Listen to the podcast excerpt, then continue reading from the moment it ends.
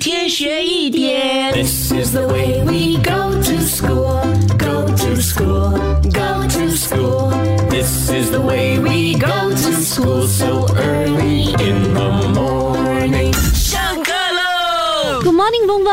Good morning，高老师。嗯，今天是十二月二十一号，你知道明天是什么日子吗？嗯，冬至吗？哦，对哦，明天呢，这个十二月二十二号就是冬至啦。冬至到底是什么意思呢？其实有人说，冬至就是冬天的第一天，也是一年当中哦最短的一天。白天呢会非常的短，但是黑夜相对的来说呢就比较长。